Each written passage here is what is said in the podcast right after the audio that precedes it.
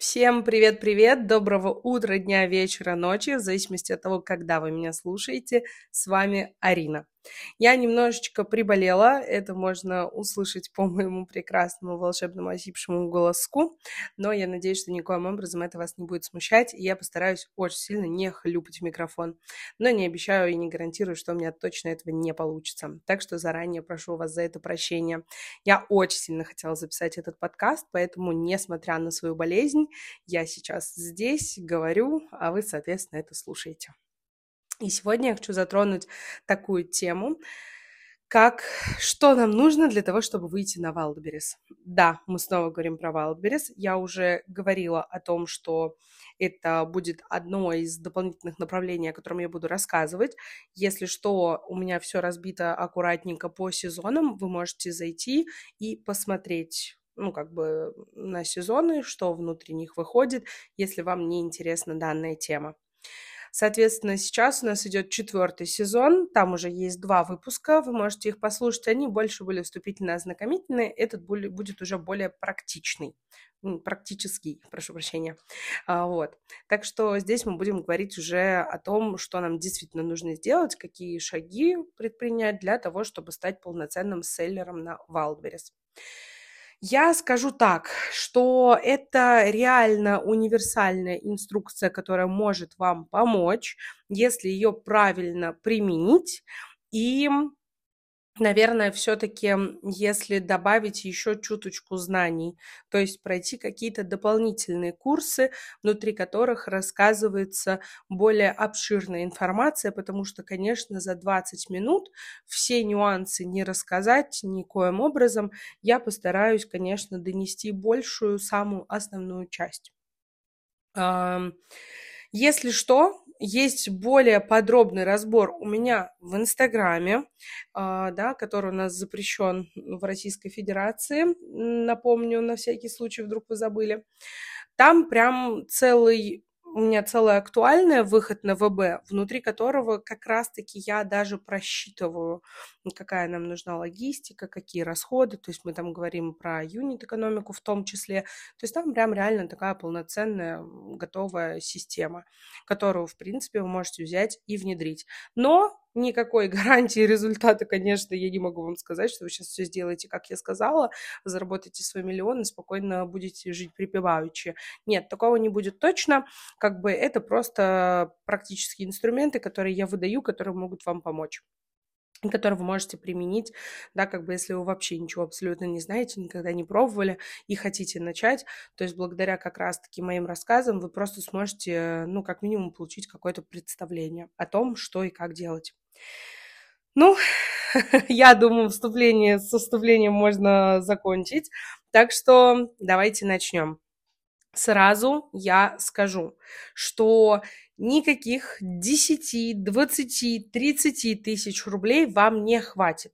Все рассказы в социальных сетях, где люди выкладывают видео, что я купил товар, и все, и заработал с этого полмиллиона. Нет, и это все для лохов. Я вам скажу честно.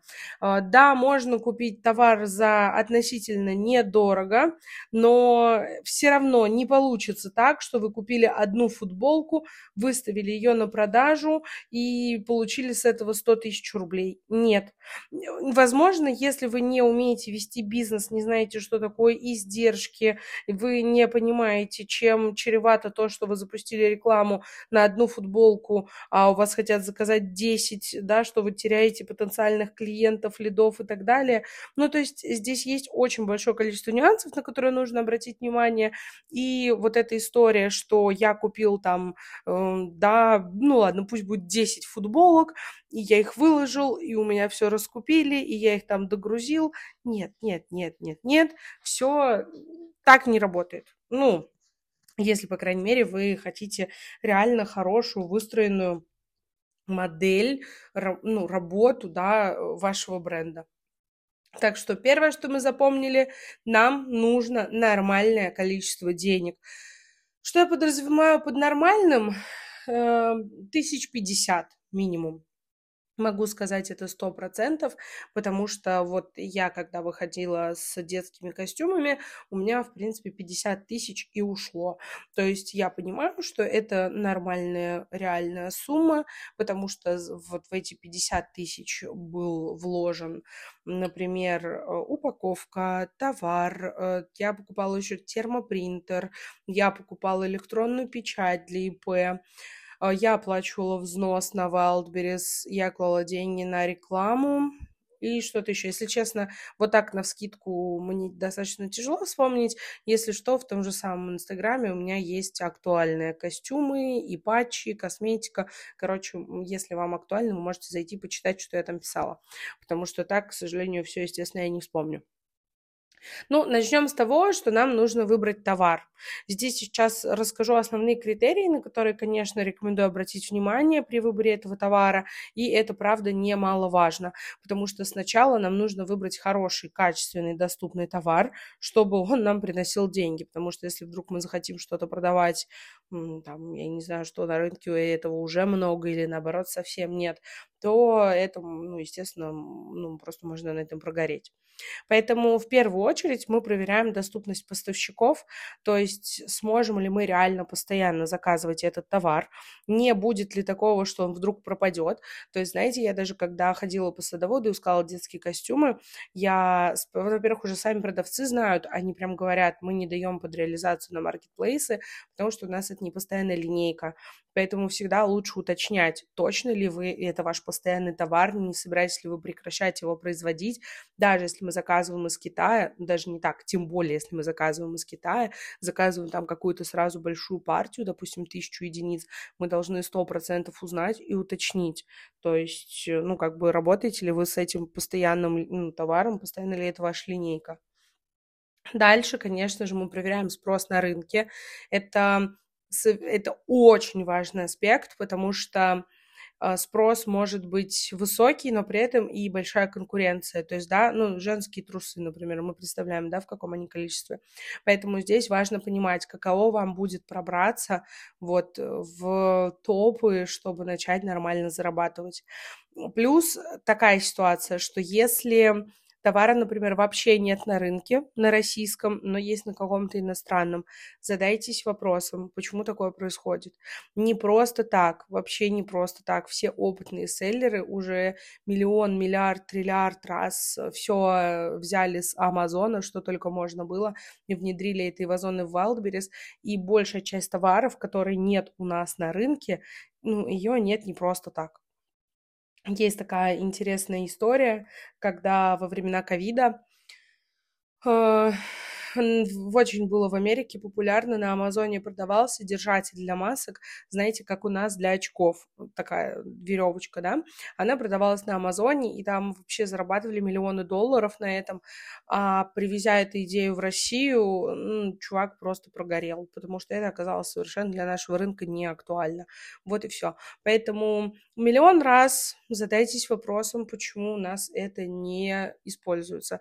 Проведите, возможно, какие-то ну, каздевы, наверное, можно так это назвать, ну, просто опрос аудитории, знакомых, друзей, выложите в социальных сетях, почему люди этим не пользуются, да, ну, и в то же время, если это вообще какая-то инновационная вещь, то убедитесь в том, что у вас есть возможности и моральные, и материальные, чтобы этот товар продвигать, потому что это будет реклама, продажи, рынок, поэтому это будет достаточно тяжело, потому что если мы возьмем бутылку для воды, да, которой пользуется каждый второй, здесь не нужно рассказывать человеку, почему она там, ну нет, конечно, нужно рассказать, почему ваша самая лучшая, но не нужно рассказывать, зачем ему пользоваться этой бутылкой, да, в то время как, ну, если мы возьмем я просто даже не знаю, что взять.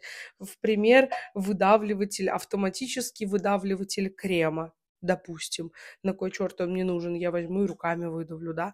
Ну, то есть вот такая вот, ну, вот такой вот, да, как бы нюанс, который тоже очень важно учитывать, если мы говорим особенно про новый товар на рынке.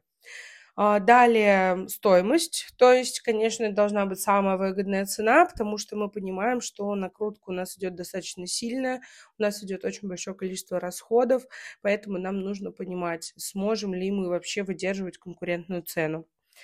А, далее, уровень конкуренции. Ну, соответственно, да, что я сказала раньше, то, что нам нужно понимать, что наш товар мы сможем достаточно легко себя продвинуть, рассказать о нем, и не получится так, что нам придется миллион вломить в рекламу и получить с этого несколько сотен тысяч. Дальше. Условия хранения. Здесь ну, это, конечно, больше каким-то косметическим, пищевым товарам, естественно, но здесь тоже важно понимать то, что, во-первых, это должен быть долгий срок годности, если у этого товара есть срок годности. А, не должно быть каких-то типа условий хранения там в холодильнике или наоборот только в тепле, потому что мы знаем, что транспортные компании всегда абсолютно забивают на то, что нужно для товаров, и соблюсти для всех товаров условия, ну, как минимум, сложно. Поэтому здесь мы должны выбрать такой товар, который не требует никаких специальных условий хранения. И габариты. Но почему я выделила это в отдельный немаловажный аспект? Потому что, во-первых, маленькие товары выгоднее хранить на Wildberries. Если мы говорим про хранение Wildberries, на них меньше комиссия, логистика. То есть, как бы, да, если вы решили продавать холодильник, во-первых, по-моему, их нельзя хранить на складе Wildberries, это вам нужен тогда свой склад. А во-вторых, это будет намного, вообще в разы дороже в логистике. Ну, как бы понятно, что все зака- ну, закладывается в стоимость товара и так далее, но просто мы должны понимать, что это будет намного больше выноса мозга, нежели чем, ну, как бы, если бы мы продавали какие-нибудь одноразовые перчатки, грубо говоря. Поэтому это вот такие вот шесть основных критериев, на которые я бы прям ну, вот максимально обратила бы внимание. Если, например, у вас, э, вот вы вообще не знаете, что продавать на Wildberries, у вас нет никаких э, идей и так далее, ну, во-первых, как бы сидеть, мониторить рынок, просто смотреть, что, где продают, за сколько, возможно, у вас есть какие-то выходы к кому-то, да, ну, то есть эм, как бы просто вот думать, ходить по магазинам, смотреть, что продают, думать, М, а вот это мне нравится, а вот это мне не нравится. Ну, то есть, знаете, чисто просто изучая все вокруг и думая, хм, а может быть, я буду продавать горшки для цветов, хм, а может быть, я буду продавать лампы, хм, а может быть, я буду продавать пульверизаторы. Ну, то есть, э, как бы просто реально думая о том, что вам может понравиться или нет. Но это первый вариант, как бы, да, потому что я все-таки считаю, что товары нужно продавать те, которые тебе нравятся. То есть, ну, если ты там категорически ненавидишь спортивные штаны, ну вот зачем тебе ими заниматься, когда ты их ненавидишь? Да, конечно, есть люди, которые думают в первую очередь о деньгах. Здесь, конечно, такая политика не прокатит, но я говорю именно про политику по любви, скажем так. Соответственно, если вы хотите исключительно ради денег, то здесь только, естественно, анализ. Как можно проанализировать? При помощи внутренней системы Wildberries, у них есть прям отдельный раздел, что продавать на Wildberries, это в кабинете для продавцов, партнеров как раз-таки. Там есть, ну там как раз-таки пишется избыток товара, норма, недо... ну, дефицит, и можно посмотреть, какие товары, например, в дефиците. Но тоже я считаю эту статистику не совсем ну, как сказать, правильный, достоверный, потому что они смотрят на оборачиваемость товара. И если оборачиваемость, соответственно, у всех очень быстрая, то они считают этот товар дефицитом. Но как бы я просто не понимаю, в какой момент они такие, угу, избыток товара. Потому что у одного продавца оборачиваемость может быть 5 дней, а у другого 135 дней. И тогда получается в совокупности избыток. Ну, то есть, в общем, ну, такое, такое не совсем понятная, да, логика, как именно они считают, но также можно воспользоваться, посмотреть, что они там пишут. Ну, и плюс есть всякие внешние сервисы, там тот же самый MP Stats, Market Guru, их очень большое количество, вы можете просто загуглить, вам выдаст э, различные сервисы, которыми вы можете воспользоваться.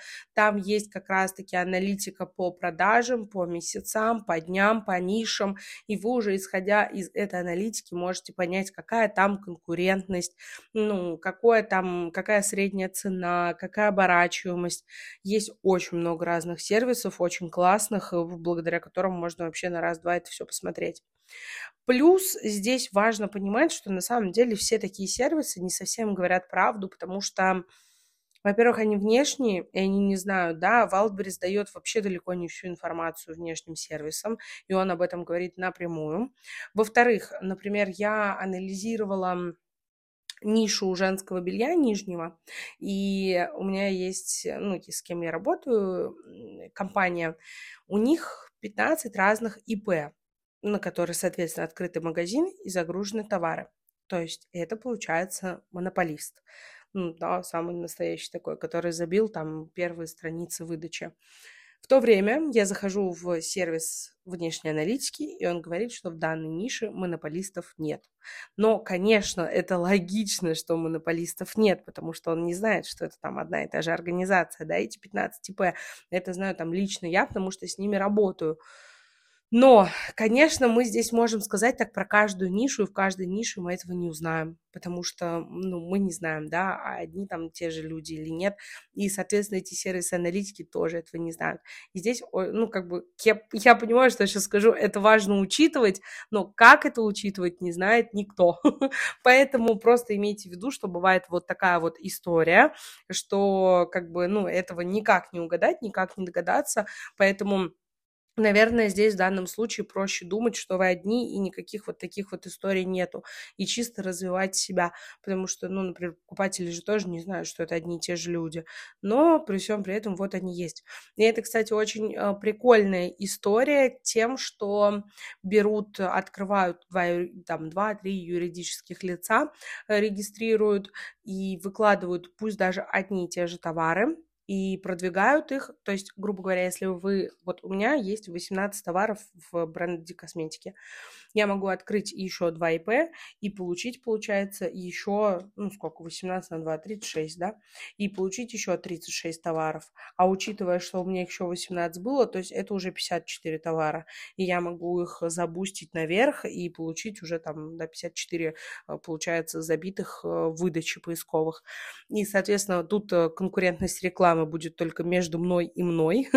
ну, э, нет, конечно, кто-то сможет ее перебить, но я имею в виду, что в основном это же будут все мои карточки. Но расходов x3.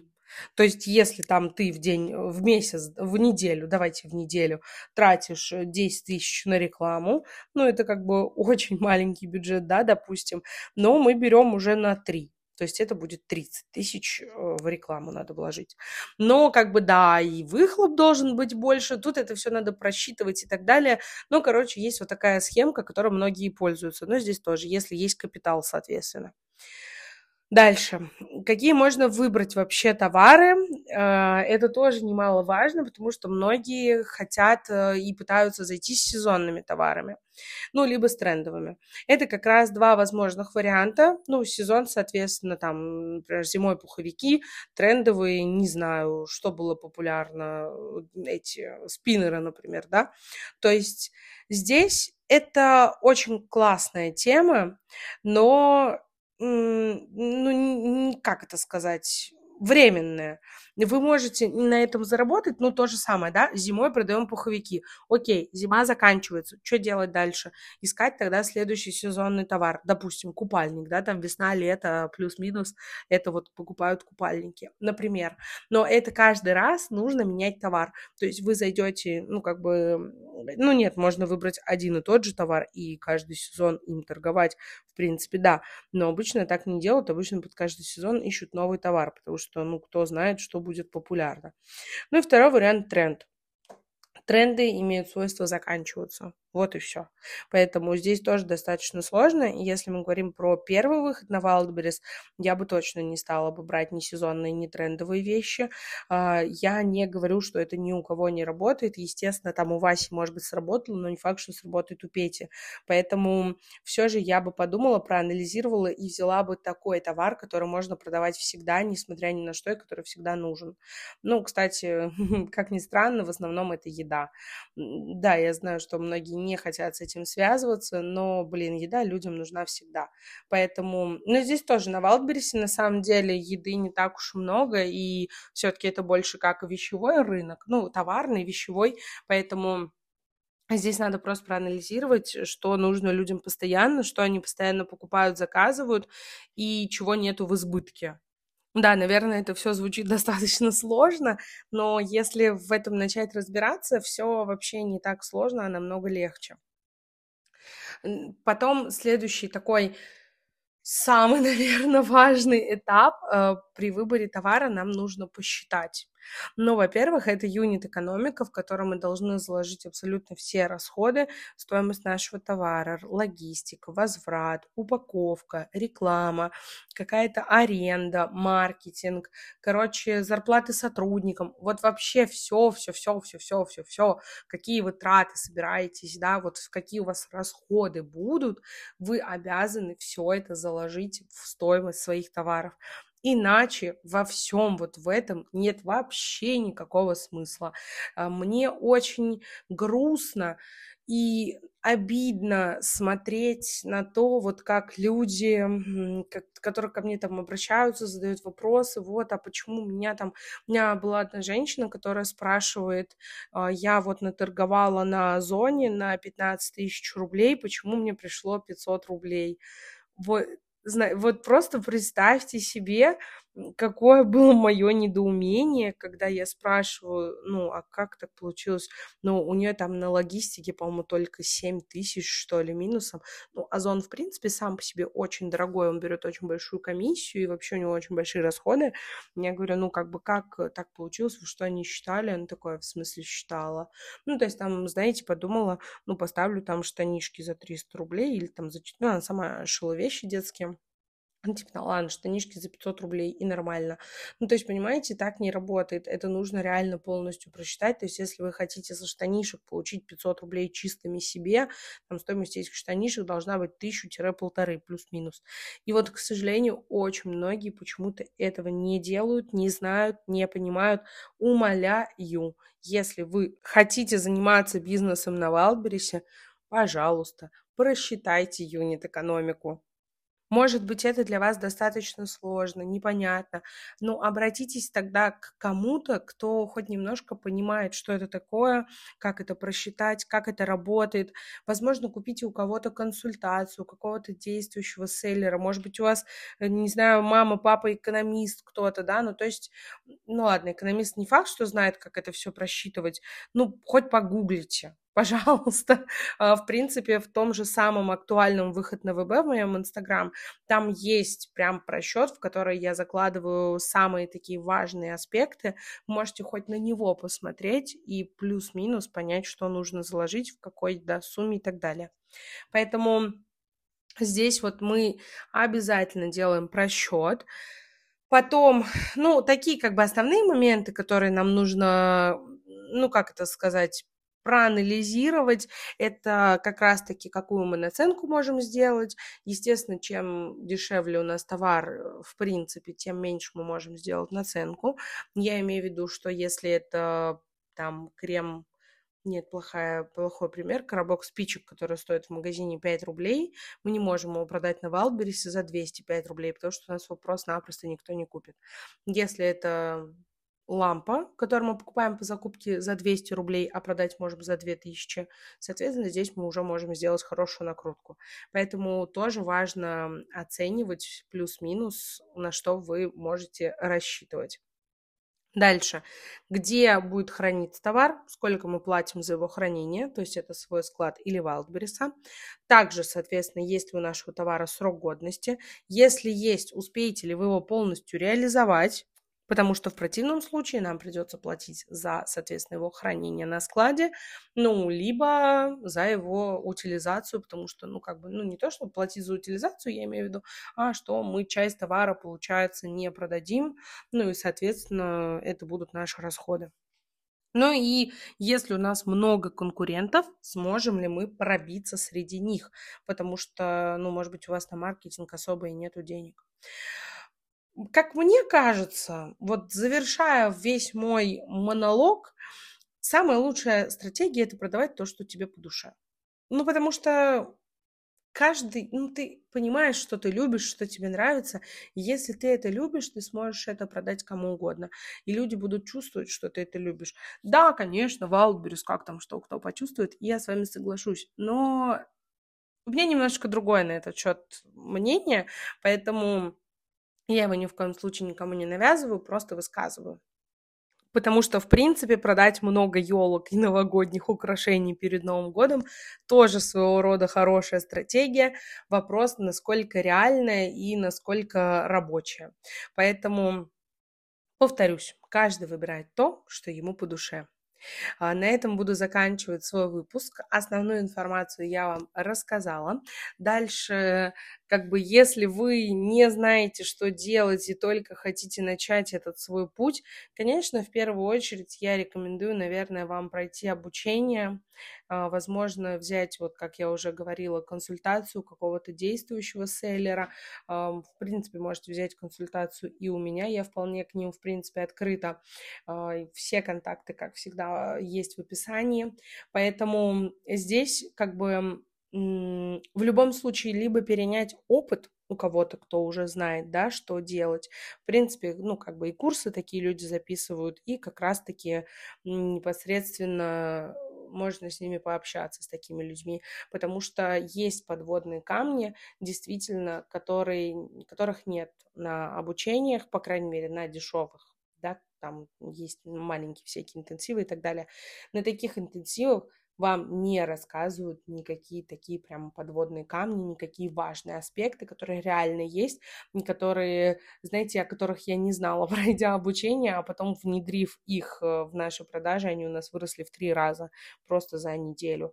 Ну, то есть, правда, действительно есть такие вещи, о которых мало кто говорит. Ну, как бы, ну, почему, не совсем ясно, причем я говорю, ну, бесплатно понятно, почему о них не говорят, я говорю именно про платно, хотя, в принципе, принципе, там даже если ниши разные и так далее.